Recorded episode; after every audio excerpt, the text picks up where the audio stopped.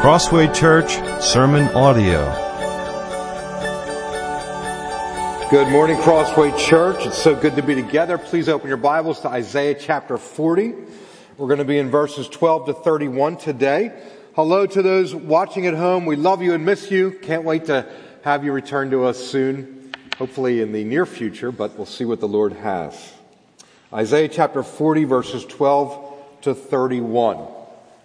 Now isn't it interesting that the scripture has so many different word pictures to help us understand our identity, who we are as Christians, as a group and as individuals within that group. Each metaphor from scripture gives a nuance or a sense of what it means for us to belong to God in Christ Jesus. So here's just a couple of examples. First, Acts 9 verses 1 to 2, but Saul still breathing threats. Remember, before he was Paul, before he was an apostle, he was uh, someone breathing murderous threats against the disciples of the Lord. He went to the high priest and asked him for letters to the synagogues at Damascus, so that if he found any belonging to the way, men or women, he might bring them bound to Jerusalem. Did you know that? We are considered those of the way.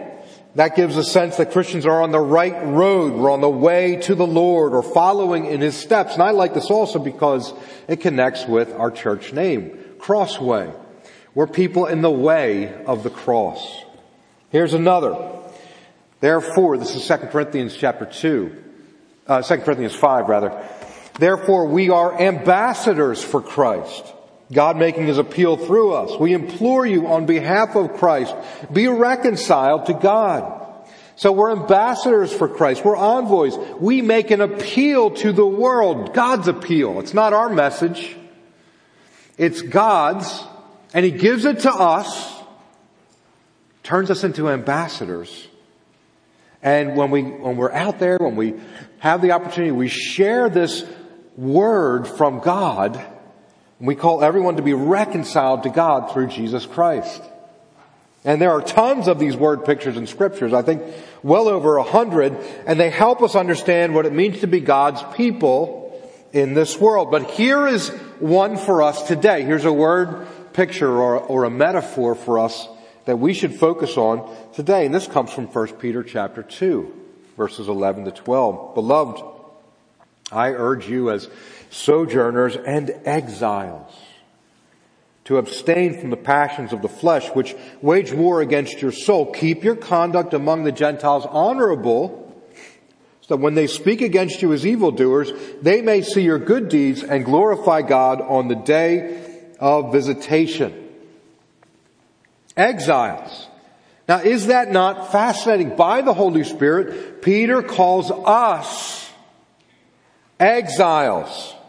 That's for us, those who believe in the Lord Jesus and follow Him in the new covenant age. In other words, after Jesus' death, burial, and resurrection, He's seated at the right hand of the Father waiting for the final trumpet sound to return and to usher in the final, the final age. We're exiles in this world. It's not all that we are, right? But it's a big part of how we are to interpret life, to think like a Christian in this world. Part of, part of what it means to be a Christian in this world, a big part of what it means to be a Christian in this world is to recognize that we don't belong in this world. We don't belong to this world. Now we've already talked a great deal about exile through the prophecy of Isaiah to this point. Isaiah lives at the time of the exile of the Israelites, those that lived north of Jerusalem and Judea. They were exiled around 720 or in 722 BC when the Israelites were carried off by the big, bad Assyrians. And then they were relocated to many places, put among many different peoples whose language they did not understand. They had to adapt and begin, uh, they had to adapt to and begin a new life stripped of the comforts of their language, the comforts of their culture, and all that was familiar to them. It was the only way for them to survive in this whole exile strategy by Assyria was actually a common approach to subduing the peoples that you had conquered and assimilating them into your new world order rather than giving them a chance to kind of uh, join forces together against you. You kind of broke them like that. But now, in Isaiah chapter 40, Isaiah is prophesying about what's going to happen to the Judeans. These are the southern Israelites that had remained more faithful to the Lord than the northern Israelites had, but frankly, as we've seen already, not by much. And so the Judeans are also going to be exiled for their rebellion against the Lord, but their exile will come after Isaiah's life. He's not going to experience it, but he is going to prophesy about it. And you see, Isaiah knows that, that the Judeans, he knows that they're going to be exiled, and he knows that when they are exiled and when that they're living in exile, they're going to have some big questions. They're going to have haunting questions. They're going to have massive doubts. They will struggle to be faithful. They will have a hard time interpreting what has happened to them and what is happening to them. They're going to have a hard time understanding how is it, Lord, that we are to live as exiles under pagans in this world? rather than in our own land and country, rather than in the promised land, rather than with the boundary lines that you have set for us in pleasant places. Why? How can we? What are we supposed to be in exile? Some of them will have been carried off. They had lived in the land of promise, but then were carried off. Others will be born into captivity because their exile will last for generations. And those that are born into captivity will never know the land of promise or the temple in Jerusalem or the annual feast times when God's people gathered to worship Him on His, on His holy mountain. They will have questions. But God will have answers.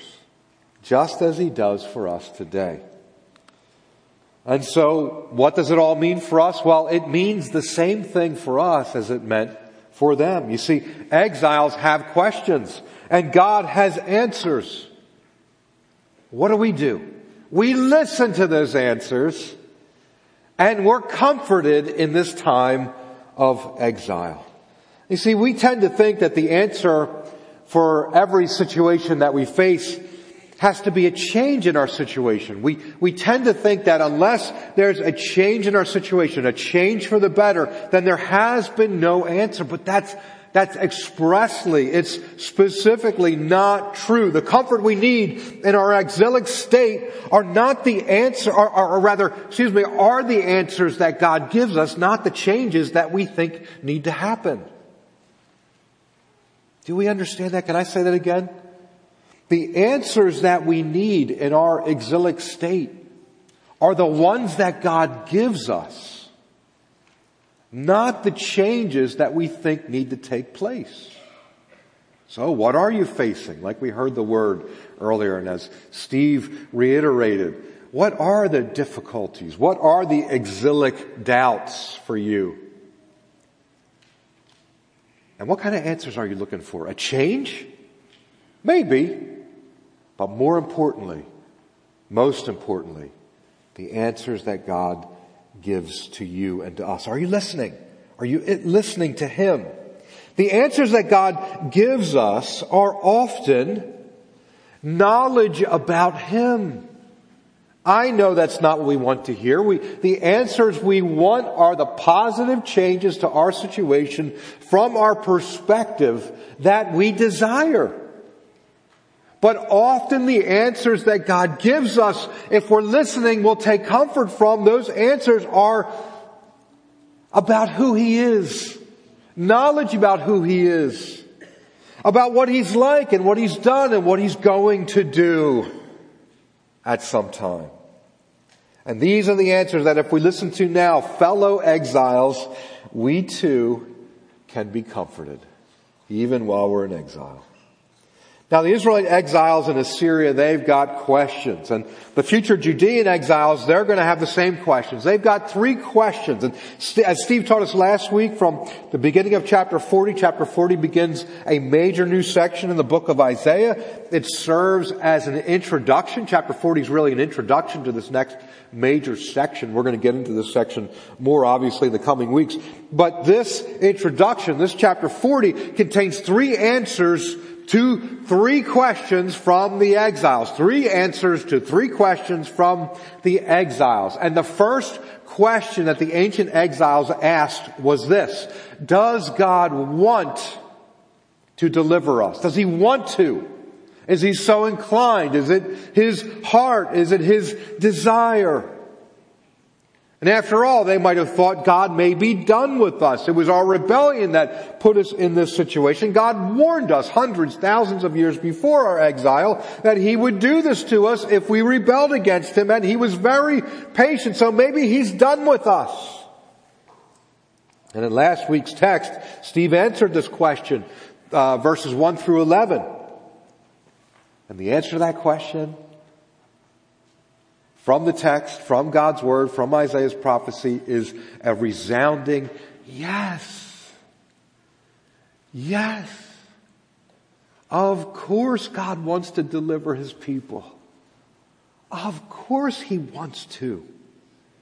That's why he writes, right? He, he, uh, Isaiah writes right there in verse one, comfort, comfort my people, says your God. Speak tenderly to Jerusalem. Of course God wants to deliver his people. Never doubt it. Have you ever wondered if God wanted to deliver you? Of course He wants to deliver you. If you belong to Him, He desires that you would be out of your pain, out of hardship, out of trouble. This is His heart to you. And you know what?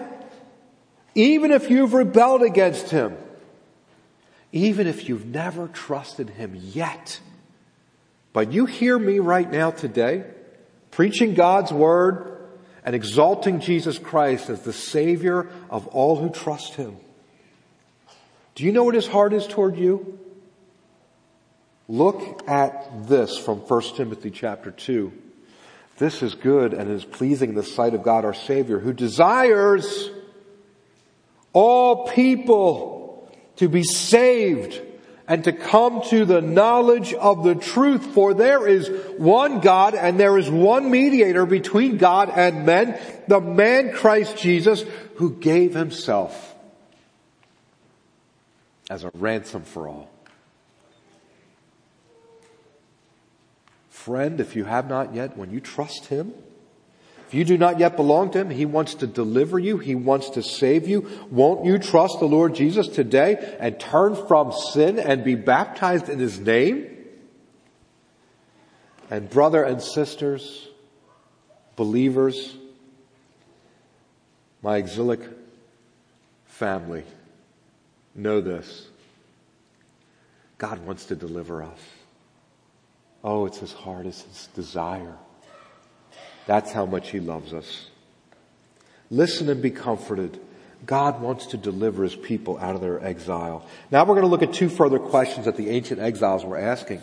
And I think we may be asking the Lord, we might here today be asking the Lord the same questions as exiles in this world today. So first of all, uh, can God deliver us? Can God deliver us? So first we asked, does He want to? Now, and, and, the answer is yes. Now we're asking, can he deliver us? And, and this comes from verses 12 through 26. And you know, as Christians, we read Isaiah now. We're greatly removed from it. Uh, the exile that we face in this world, frankly, is it's it's probably more daunting in some ways, but it, it may not feel quite as uh, real. You know, we haven't been carried off to another country where we don't know the language and nothing is familiar to us. And so we read Isaiah, we read the historical books of the Old Testament today, and we read the very clear words of scripture that teach us about the rebellion of Israel, and we see that Isaiah is calling them to repent of their reliance on false gods and on foreign nations and calling them to trust the Lord. And we can tend to look at it and think, have you done this? Look at it and think, why don't they just obey? Why, I mean, it's so simple. Like, why don't they just trust? And the truth is that for every faithful prophet like Isaiah, we got to keep this in mind, there seem to be many more false prophets. At least 10 to 1. And the false prophets were telling them the exact opposite of Isaiah.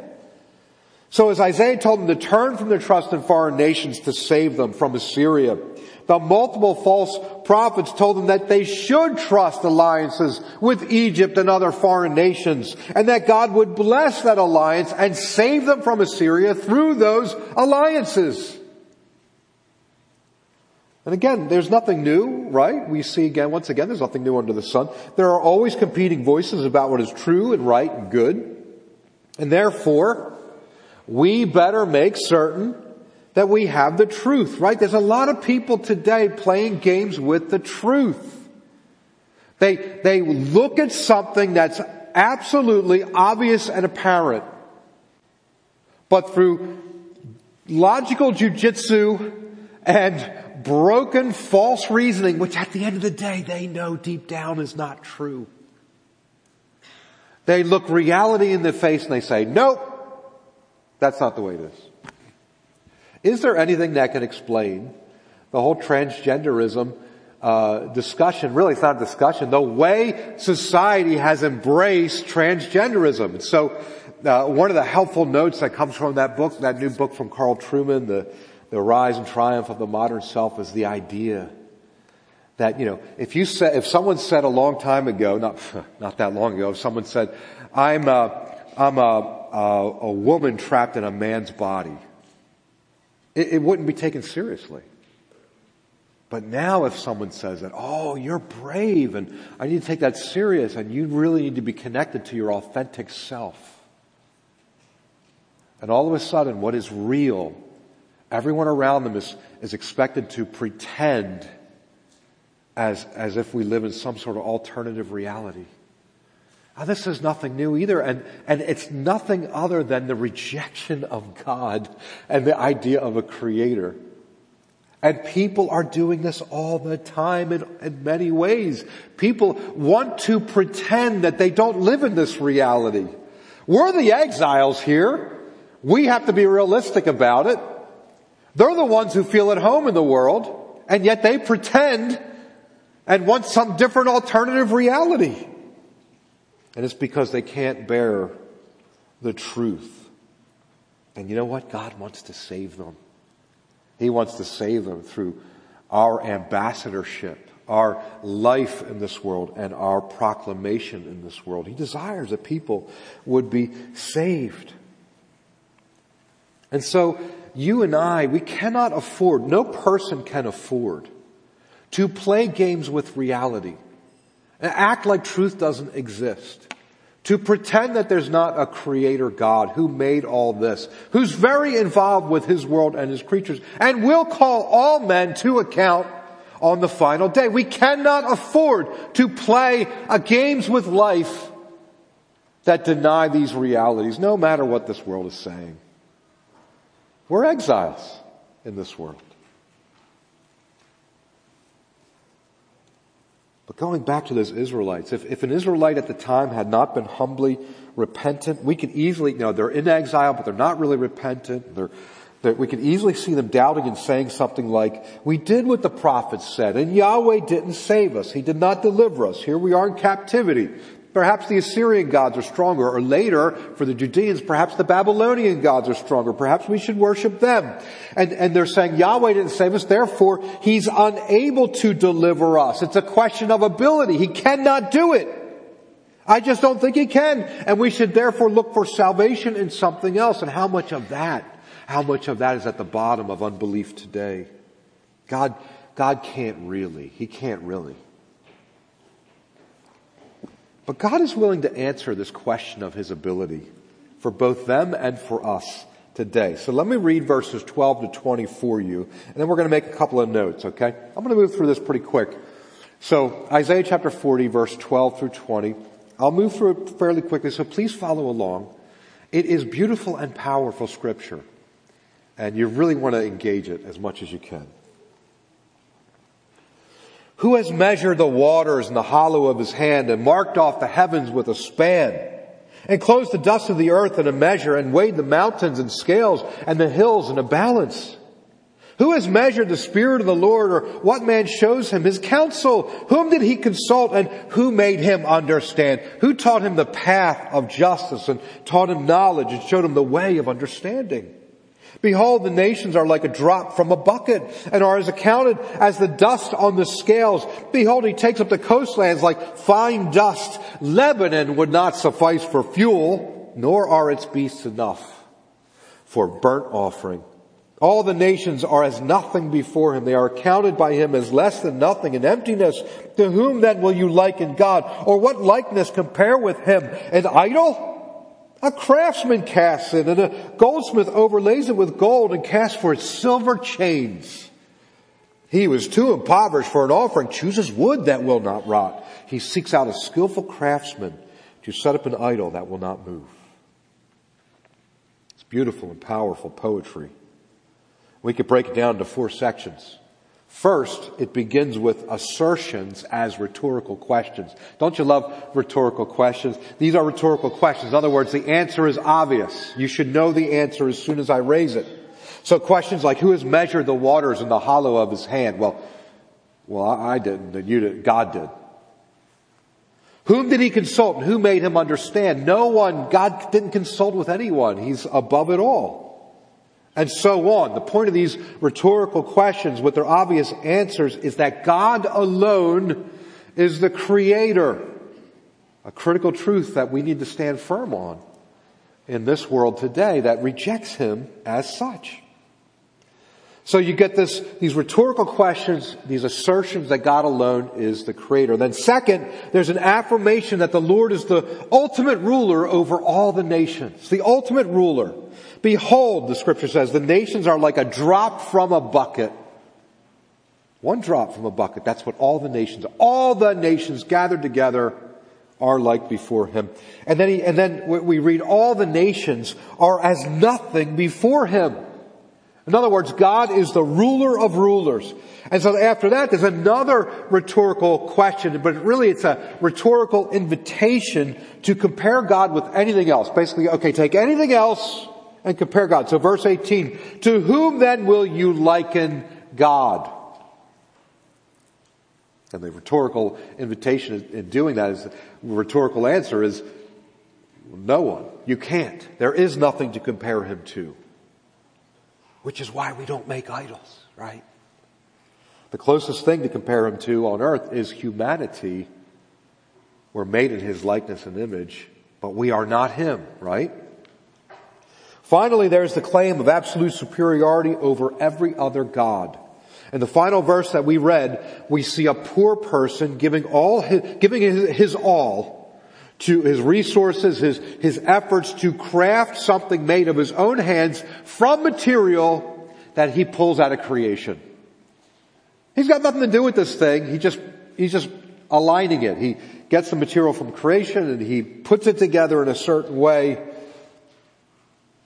And this is to demonstrate that every other God is no God whatsoever. God is absolutely superior over every God. So now, I went through that breakdown because we're basically going to see it repeated in verses 21 through 26. And so in these verses you get a repetition of these four sections to help the Israelites understand that God is able to deliver them. And so as I read verses 21 to 26, keep an eye out for number one, the rhetorical questions that assert that God alone is the sole creator of all things. Number two, an affirmation that the Lord is the one true ruler over all rulers. So earthly rulers, He rules over them all and over all nations. Number three, a rhetorical invitation to compare God with anything else. You're going to see that as well. And number four, I should do it like that. Number four, the claim of God's absolute superiority over every other God. And in that last instance, in, in the portion we read, that's demonstrated by handcrafted idols. But in the portion we're about to read, in this instance, it's the heavenly host because unbelieving peoples looked up at the heavens and thought that every star was a god. And that's going to get addressed here as well. Isaiah chapter 40, verse 21 through 26. Keep an eye out for these four sections. Verse 21. Do you not know? Do you not hear? Has it not been told you from the beginning? Have you not understood from the foundations of the earth? It is he who sits above the circle of the earth, and its inhabitants are like grasshoppers, who stretches out the heavens like a curtain and spreads them like a tent to dwell in, who brings princes to nothing and makes the rulers of the earth as emptiness. Scarcely are they planted, scarcely sown, scarcely has their stem taken root in the earth when he blows on them and they wither and the tempest carries them off like stubble. To whom then will you compare me that I should be like him? Says the Holy One. Lift up your eyes on high and see. Who created these? Who, he who brings out their host by number, calling them by name by the greatness of his might because he is strong in power. Not one, not one star, not one of the heavenly host is missing. He names them all. Given all this information, let's ask the question that exiles ask. Is God able to deliver us? Is God able to deliver us when society has thrown God away? At least they try to. When they act as if He doesn't exist, when they ignore the reality, when they seek to create an alternative reality that, that is delightfully without a creator and a judge and a God and a savior that we need so badly. Is God able to deliver us in a society like that? How about a society that has less and less respect for Christians? Less and less regard for God's people. More and more seeing us, viewing us as, as bad people, as immoral people, as enemies of the state, little by little. Can He deliver us when we're in exile in a place like that? Yes. Yes, He can. Because He alone is God.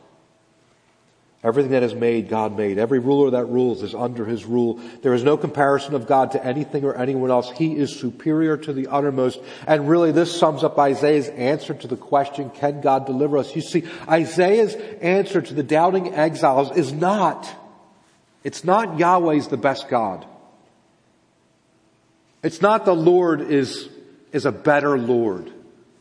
His answer is God is unique. He is above all. He is, as we say, transcendent. His answer is not Yahweh is a better God. His answer is Yahweh is the only God. He's the only God. And when you have the only God who wants to deliver you and can deliver you, well, you're in the best place on earth. See, brothers and sisters, exiles have questions and God has answers. So listen, listen and be comforted. And We've gotten through, Steve got through one question last week and, and, the text, through the text there, and we got through a second question here. Let's take a look at the third question here, and it's this, will God deliver us? So now we know that he, he wants to, it's his heart, we know that he can, but the only final question is, will he? Will he? I remember Steve Jobs talking about Steve Wozniak who created this this tremendous form of an early operating system uh, called BASIC, a programming system, language. And uh, he had done certain things with an editor that was supposed to be fantastic, and, and but he never finished it. And the, and the, interviewer asked Jobs, "Why didn't you finish it?" And he said, "He said it's one of the mysteries of the world. We, I don't know why he never finished it." And so, you know, we can have that at times. It's like, wow, there's, there's the, it seems to be the will or the desire and there seem to be the resources to get the job done, but the job never gets done. And so that's the question for us. Will God deliver us? It's a question for these exiles. It's the question for us. Will it actually happen? And have you ever had that inclination? If it hasn't happened yet, it never will. It can actually be helpful to have that big dose of reality, right, of realism for many things in life. For instance, if a young man says he wants to marry a young lady, but he never asks her, and he never buys a ring, and he never sets a date and he lets things drag on and on, some of us at some point would be inclined to say, you need to get out of this. It's important to live in reality. And that can happen, happen in many, that, that can be helpful in many ways. But, but, when we seek to apply our standards of time, our horizontal, our human standards of time on the one and only, the one above all, the transcendent one, not the better God, but the only God, then we're stepping way out of our league. Can you see that? Can you see that? When we're, when we're trying to, to get God on our standards of time, we're stepping out of our league. You know, it's fascinating watching the NCAA tournament basketball, March Madness. It's always so fun when a serious underdog wins a few games. I have chosen Villanova to win this year. I know that's very unlikely, but it is every time they win, isn't it? But often, some of the lower ranked teams that get in, you know, they start the game and you could just see within minutes. You, you could see it within minutes that they do not belong on the, on the same court as another team. And you, you almost get the sense that they know it too and that they're embarrassed to be there. You almost feel like they're playing like, I'm sorry everybody, I'm sorry I'm here. You almost get that sense of it. And frankly, that's how we should feel when we try to hold the Lord to our standards of timing. I'm sorry, Lord. What am I thinking? How silly of me. How unbelieving of me. How unhelpful to my own soul. Because after all, remember what Peter writes in 2 Peter chapter 3, but do not overlook this one fact, beloved, that with the Lord one day is as a thousand years and a thousand years as one day. The Lord is not slow to fulfill his promise as some count slowness, but is patient toward you, not wishing that any should perish, but that all should reach repentance. At the very least, we can see here that, yeah, God's not working with the, to- the, same time frame as us. We can't even conceive, I mean, we can think of what a thousand years is, but we can't conceive of living a thousand years. And that seems inconceivable to us, right? But for God, it's a very common concept, a very common idea. It's, it's, it's like a day to us. is a thousand years to him. And, and, so we see that. We see his time frame is, is not the same, but we also see here in this passage from 2 Peter that God's working out a plan over, over his time frame, isn't he? And if we can't understand his time frame, we certainly cannot understand his plan. Now we're going to see rather quickly in this text that God will deliver his people. He's committed to doing so. And that should bring us great comfort. So the answer to all three of these questions, which uh, are pretty rhetorical in and of themselves, aren't they? The answer is yes. Will God deliver his people? Yes. Yes, he will. Let me read for you Isaiah chapter 40, verse 27 through 31, the end of the chapter. Isaiah 40 verse 27 and following. Why do you say, O Jacob, and speak, O Israel? My way is hidden from the Lord and my right is disregarded by my God. Have you not known? Have you not heard? The Lord is the everlasting God, the creator of the ends of the earth. He does not faint or grow weary. His understanding is unsearchable. He gives power to the faint and to him who has no might, he increases strength. Even youth shall faint and be weary and young men shall fall exhausted, but they who wait for the Lord shall renew their strength. They shall mount up with wings as eagles. They shall run and not be weary. They shall walk and not faint. Something this text brings up reminds me of something that I've been turning over in my mind for a long time because I struggle with it. Why is it that we like to complain? Why is it that we like to complain? I mean, we complain, right? Lord help us, but we do. We know that we shouldn't. We know it's wrong. We can see that at the bottom of complaint, there's accusation against the Lord. We see that from the Israelites when they're in the wilderness with Moses, when they blame him for everything, when they complain at him, they're really accusing God of not wanting to deliver them or not being able to deliver them or not delivering them. But it's not just that we complain, brothers and sisters. I think it's that we like to complain. There's something in our flesh that takes a perverse pleasure in it. It makes us feel powerful. It gives us a sense of standing, of authority in our world. It puts us in that seat of critic, of standing, of authority. It puts blame outside of ourselves. It makes us a sympathetic individual. In other words, we need sympathy because something untoward has happened to me and I'm a victim, you see. I have the right to complain. And how, how much like the world is that today with, with whole theories and philosophies based around the concept of victimhood that get, that get, uh, that get established and then nuanced to death. And we hear about them constantly. Everyone's a victim in some horrible way. Please don't misunderstand. There are victims and there are legitimate complaints in life and they have to be dealt with, but it's no way to live, is it? Not, certainly not if you belong to the Lord.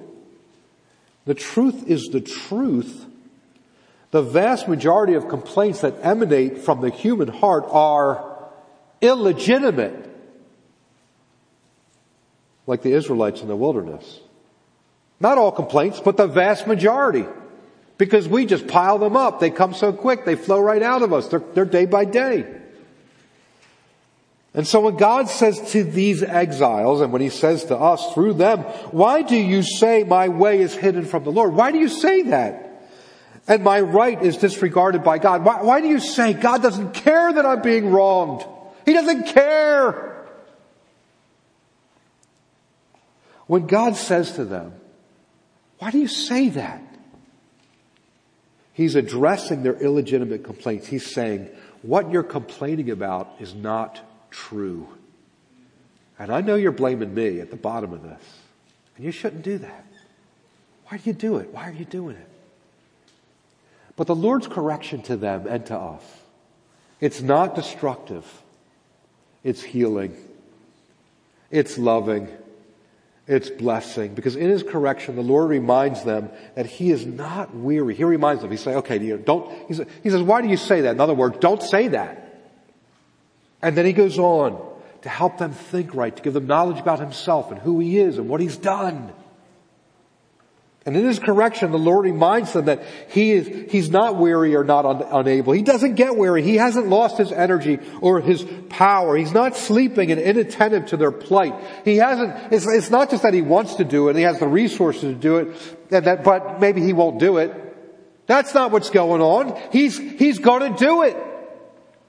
Rather, he's ever vigilant. He's not inattentive to our plight. He knows our plight. He's ever vigilant, and then when you see the text there, you also see that he has unsearchable understanding. That goes back to his plan again. It goes back to his plan. We cannot understand what God is doing. I know we want to understand what God is doing. We can even at times demand to know God, because we, we do this with other people, right? Well, hey, if you're not going to do this thing for me, at least tell me why. If I can't make the team, at least tell me why I didn't make the team. If you didn't hire me, I didn't get that promotion, at least tell me why. We try to do that with God. We try to turn tables on Him. If you're not going to do this the way I want in the time I want, if you're not going to deliver me now in this way, at least tell me why. And God very patiently, very lovingly says, why, why, do you, why, why are you saying I'm wronging you? He says, listen, I, I'm ever vigilant and my ways are unsearchable. You can't handle them. This isn't a hundred piece puzzle. It's not a thousand piece puzzle. This is a trillion piece puzzle. You could never put it together. And we should take comfort in the knowledge that God is not puzzled by his own puzzle. He knows exactly where every piece goes and when he should put it in its place to complete the puzzle just at the right time and make that picture just beautiful. That was true for them. It's true for us today, brothers and sisters.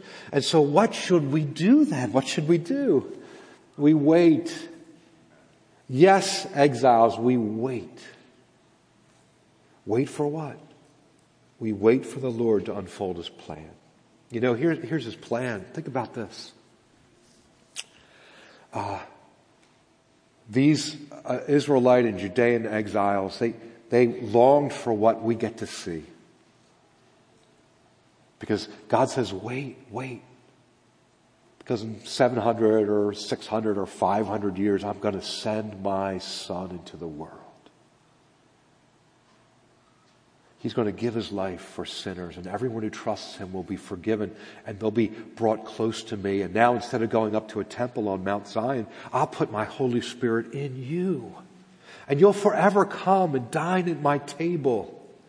Yes, even while you're exiles, you'll, you'll eat the meal of the exile, but someday it'll be a grand wedding banquet. And it's all pointing to that at that time. Think about this. Think, Think about this. When the Lord says, when, when, when he seeks to answer the question, can God do this? He tells us all about his greatness, his might, his power, his, his rulership, his sovereignty, his, uh, his, his transcendence. And now, when we ask the question, will he? Will he deliver us? He says, I'm coming. I'm coming. And the Lord Jesus, so he's transcendent, but then the Lord Jesus breaks into this world. And he lives a human life. He, he lives us. He knows our trials and bears our burdens and faces our temptations and goes to the cross and gives himself as a sacrifice for us. You see, you wait on the Lord. And he unfolds his plan at just the right time. The same is true now, even in a society where it might be harder to live as a Christian, might be getting more difficult. He's unfolding his plan, and you know what we do? We wait. We wait to see the appearance of our Lord. In the meantime, he strengthens us as we wait. He strengthens us as we wait. I want to ask John to come. And we're going to take up communion in just a few moments together. So, ushers, if you would please come and begin. Uh, oh, I guess we already have the elements, don't we? I forgot we had, we're, we're I forgot we're doing this during COVID. I forgot about that. Um, now, for those who, uh, uh, communion, the Lord's table, is for those who have trusted our Lord, been baptized in His name. And if you have not yet, it's time, it's time, it's time, it's time. Stop pretending. Don't, don't pretend to live in an alternative universe than the one that God has made. It's time to repent, to trust Jesus Christ, to be baptized in His name, and to join us at the Lord's table. But for all those that have trusted Him and baptized in His name, please join us now at the Lord's table. Think about this for a minute, right before we partake together. Think about this. Adam and Eve, they sinned and they were booted out of the garden. They were exiled from the Garden of Eden because of their rebellion. And then Israel and, and, Judah, basically all the ancient Israelites, they're exiled from the promised land. God gives them the promised land. They're living there for thousands of years. And, and, and some of that time is really glorious. Most of that time they're very disobedient. God eventually takes it away from them. He exiles them and they're kicked out because of their rebellion. And now there isn't on this earth a Garden of Eden. And there isn't on this earth a promised land anymore. And the whole earth, which was supposed to be full of the glory of God, and is ultimately, but you remember when Adam and Eve were told, and go and multiply, fill the earth. God's image was to be spread all over the earth, and he was to receive all the glory. Instead of that, humanity's fallen, the world is broken.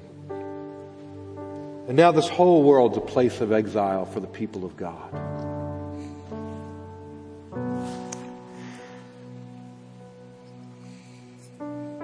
But think of this. Our Lord Jesus enters the world, a place that should have been home for him.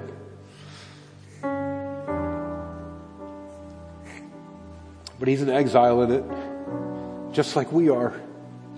And if our Lord who made all this, is in exile in this place, how much more are we? The citizens of this world took him and crucified him. And he let them do it so that he could give us a home, an eternal home. We may be exiles in this world, but we belong to Christ Jesus. And we are not exiles in his kingdom, but we have a home with him.